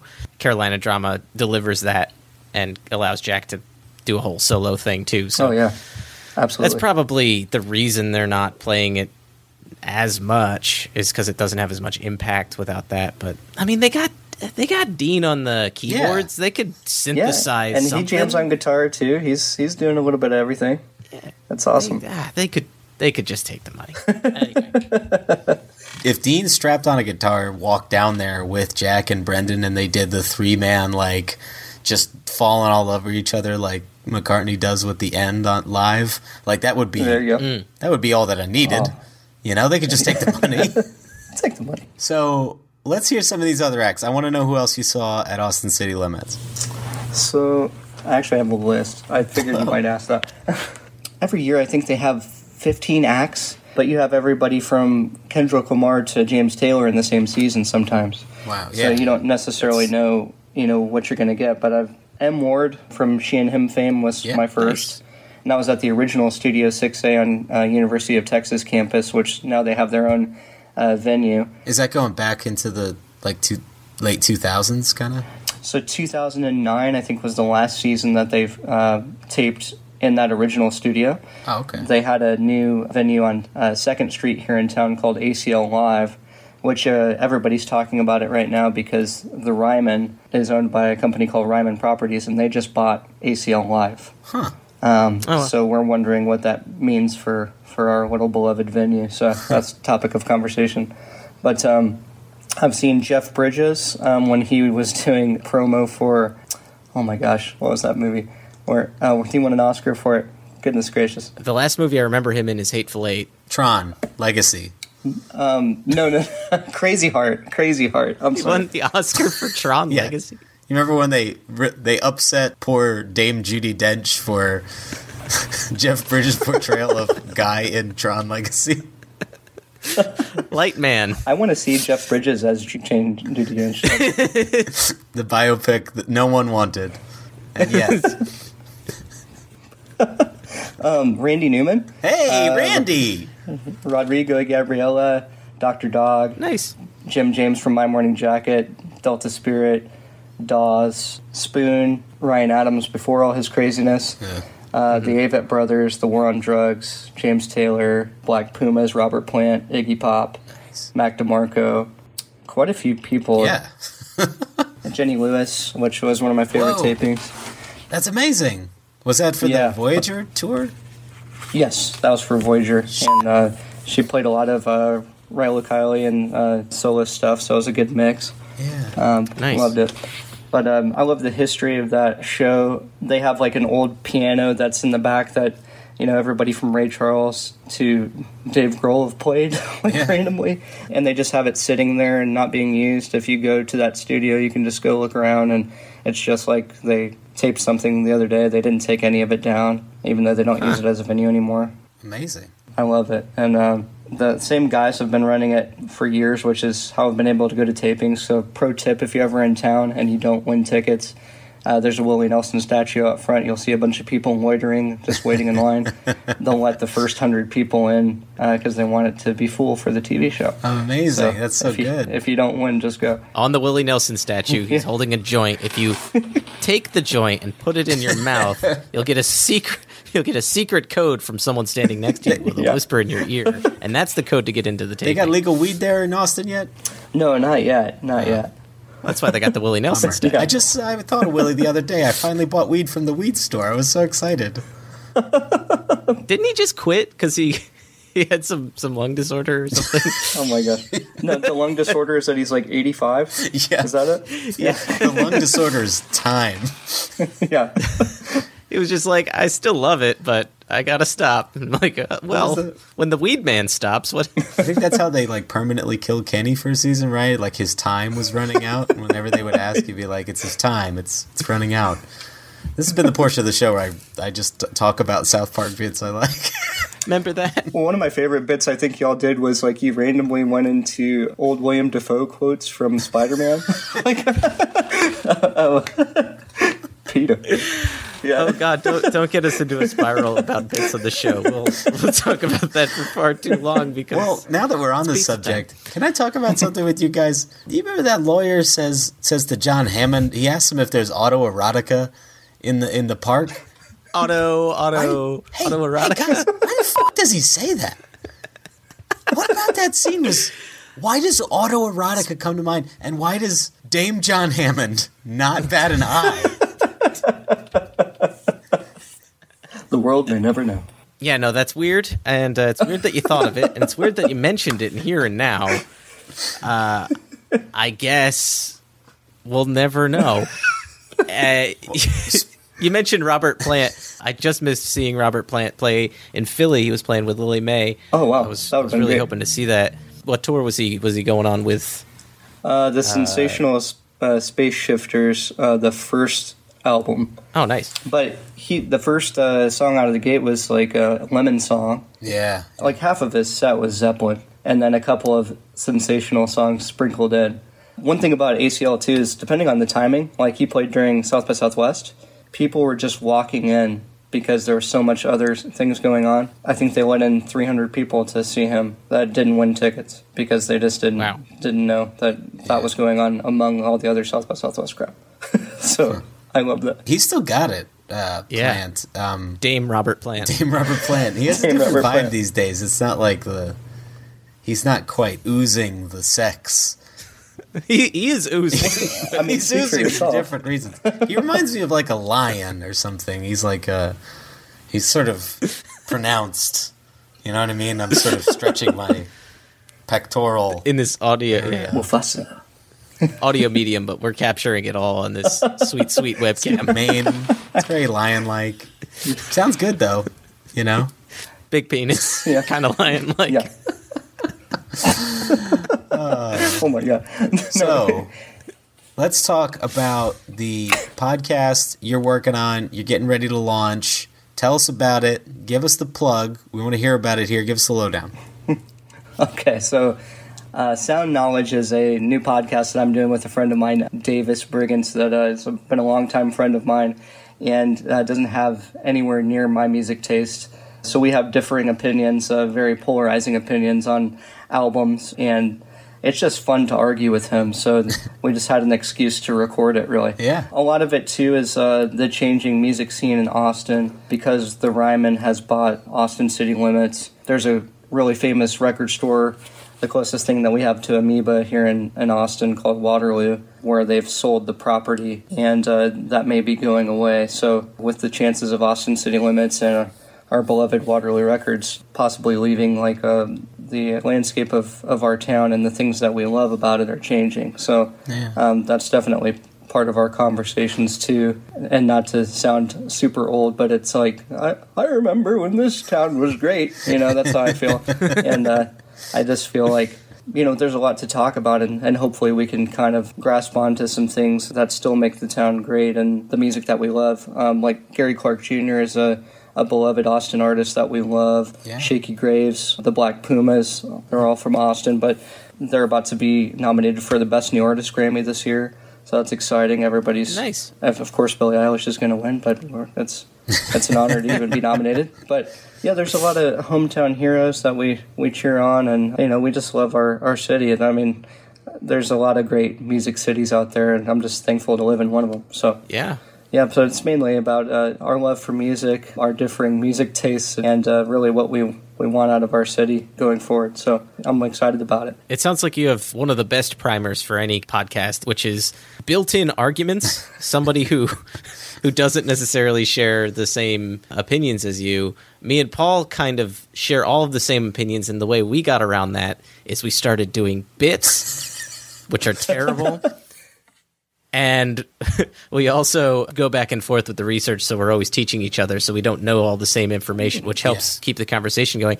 I really like the idea of somebody who is just completely the opposite tastes, because that would make for lots of good uh, conversation and, and arguments and entertainment. Quite honestly, That sounds like a lot of fun, and also you're you're going to be on the ground floor for what sounds like a series of transformative years for the city. So there'll be a nice document there of what someone who was living there is able to articulate about those changes. I think it's a really cool idea. Thank you. Um, but to be fair, you guys have had some good matches on uh, trying to uh, describe why a song isn't as bad. But I just don't understand how y'all could think "Big Baby" isn't the worst White Stripes song of all time.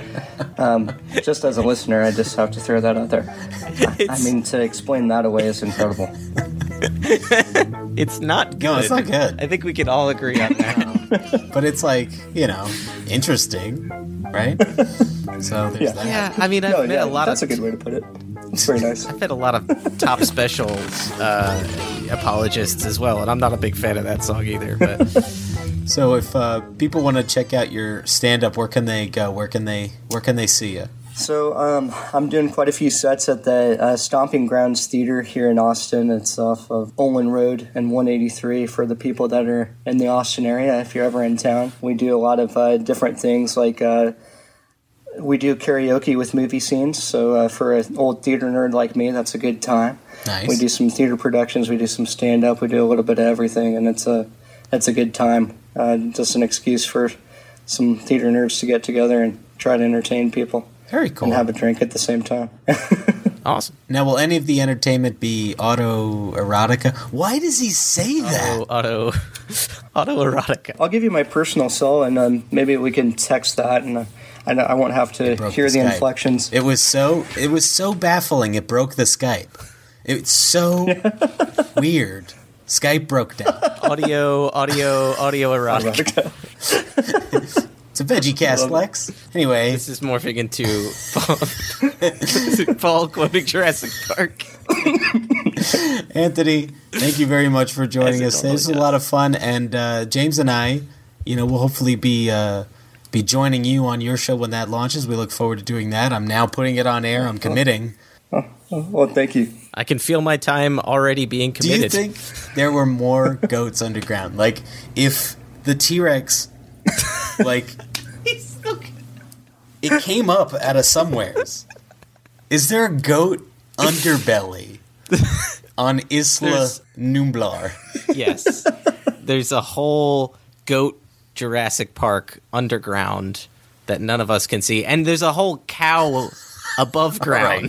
that none of us James, that's see, just all right? ridiculous. The cows get lowered into the That's raptor right. pen They- from They somewhere. pluck them out.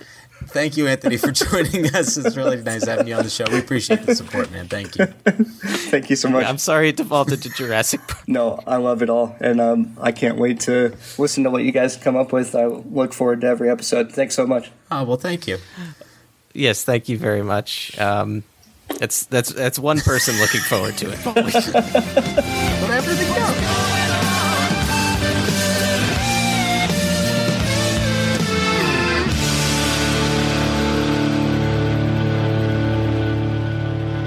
that was a lovely episode. Thank you for doing all that research. Interesting to learn about Little Jack's career. Hopefully, we'll have him on the show in a uh, future episode. I would love to uh, get get a hold of him and, and ask him some questions, like when did that nickname pop up, James? But until then, uh, if you would like to get in touch with us on social media, you could do so facebook.com slash thirdmen. You could tweet at us at thirdmencast. You could visit our Tumblr, thirdmenpodcast.tumblr.com. Our website is thethirdmen.wordpress.com.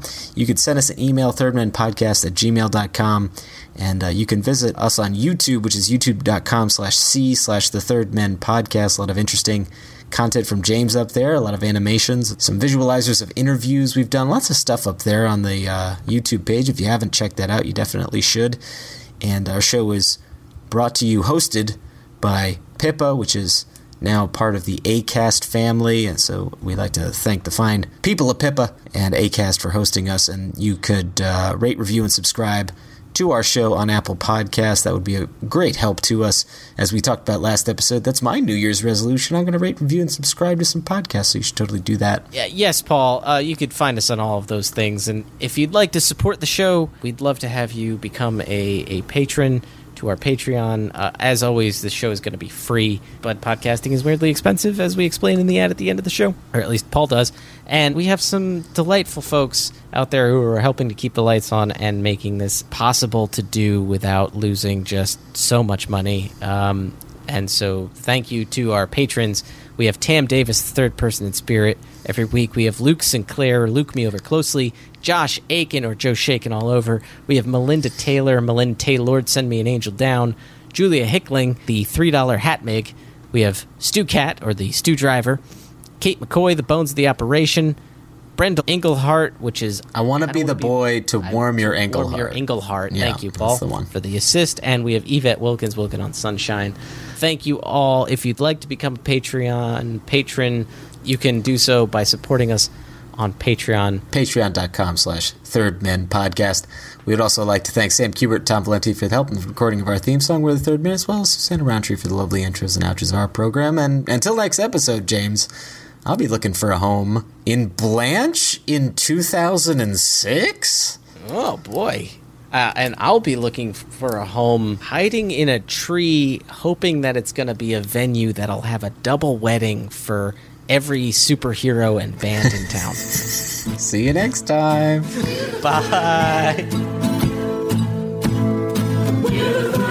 For more information or to contact the show, visit thethirdmen.wordpress.com or email at thirdmenpodcast at gmail.com. Also visit at thirdmencast on Twitter and search The Third Men on Facebook. See you next time.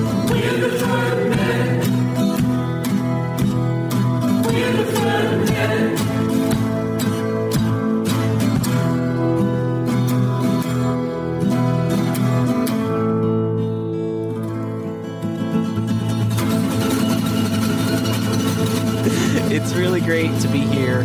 I I have indeed brought many examples of horns in the animal kingdom. Would you like to, Barbara? Would you? Oh, that's there. That's, that's, oh, there's some. Yeah, there's some Pokey's mom in there. Uh, would you like to see some of the Barbara? But hey, Barbara, do you want to see some of the horns I brought?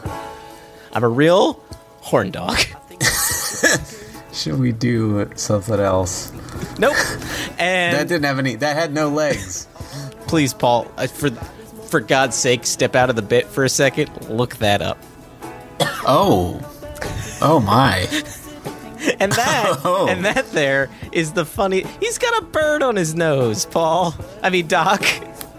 No, this one doesn't have legs either. No, it God does. damn It does. It does, Paul. Uh, Ah, do you want to try for a third? I think I got a third in me. if you want to try, Okay, come on in. Come on in. Come on, sit down, please. I'm gonna show you some slides. We're gonna get your eyes feeling all better.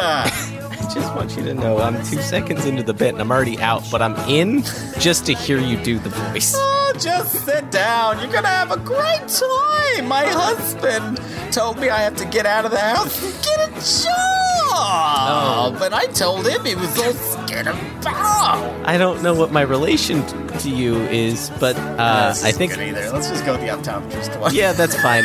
Well, today, tonight, or good evening, good morning, and good night. Boy, this beer's hitting me hard. Um, I'm gonna go to J. J- JFKFacts.org.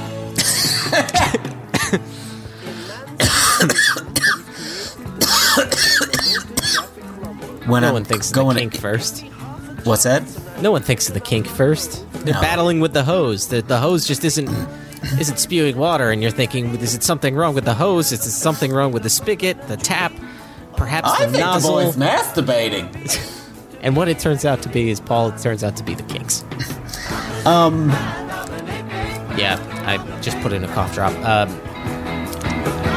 hopefully it doesn't pick up on the mic. Sorry if it does. A- around then, and they still are. Can you hear the cough drop? yeah. Let me just put this rattling sound in my mouth. cough drop. Paul's away. I have to hear my clanking. I'm like, Ow! I just bit my tongue. Well, that's blooper material if I've heard it. James, keep talking. I gotta put a bottle on. Well, well, he is a wonderful artist. I think Ellie might be joining us for the rest of Oh, this. hello, Ellie. Thank you. Thank you. Can you say, you say cookie? Nikki, baby? Did you hear that? She says, "Oh no." Nikki baby. Nikki baby. I don't know how much I'm gonna be able to respond, but you go, and if we can get any of me, great. Okay. That's g- that's just gonna happen. Uh, it, Say bye bye. Hey, bye bye.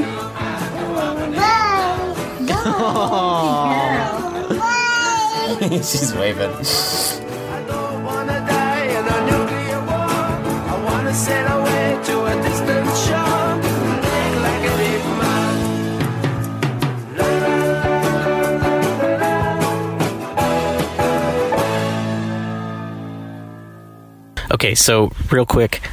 at the end here, uh, I just wanted to say I just found a video of Little Jack Lawrence and Jack White playing Dead Leaves in the Dirty Ground, and Jack Lawrence is in a wig uh, acting as Jack White and singing the song, playing piano, and Jack White is in a wig acting as Jack Lawrence playing the bass.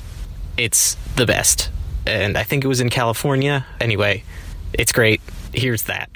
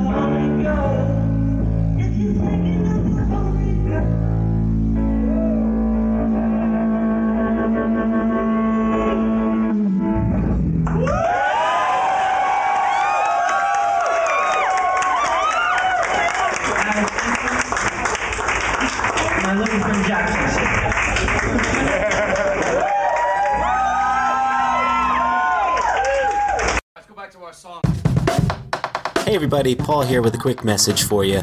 As James and I mentioned many times on the show, this podcast is 100% not for profit and a labor of our love for music. We pride ourselves in bringing you interesting, timely content as we have these past 100 plus episodes. Podcasting is, however, a weirdly expensive process, and we actually lose money on hosting, time, equipment, advertising, and all the other little things that we need to do to make these shows for you. So, to help break even on some expenses like those, James and I have set up a Patreon account where you can, if you like, chip in a few bucks to help keep the lights on. It can be as much or as little as you can swing, and all donations are greatly appreciated. The last thing we want to do is hound anybody for cash, so just know that listening to our show is always payment enough. But if you would like to help us out, that would be amazing. All right, that's all from me. Remember, you can head to patreon.com slash third men podcast and a huge thank you to everyone who's donated already. All right, everybody, I'll see you on the show.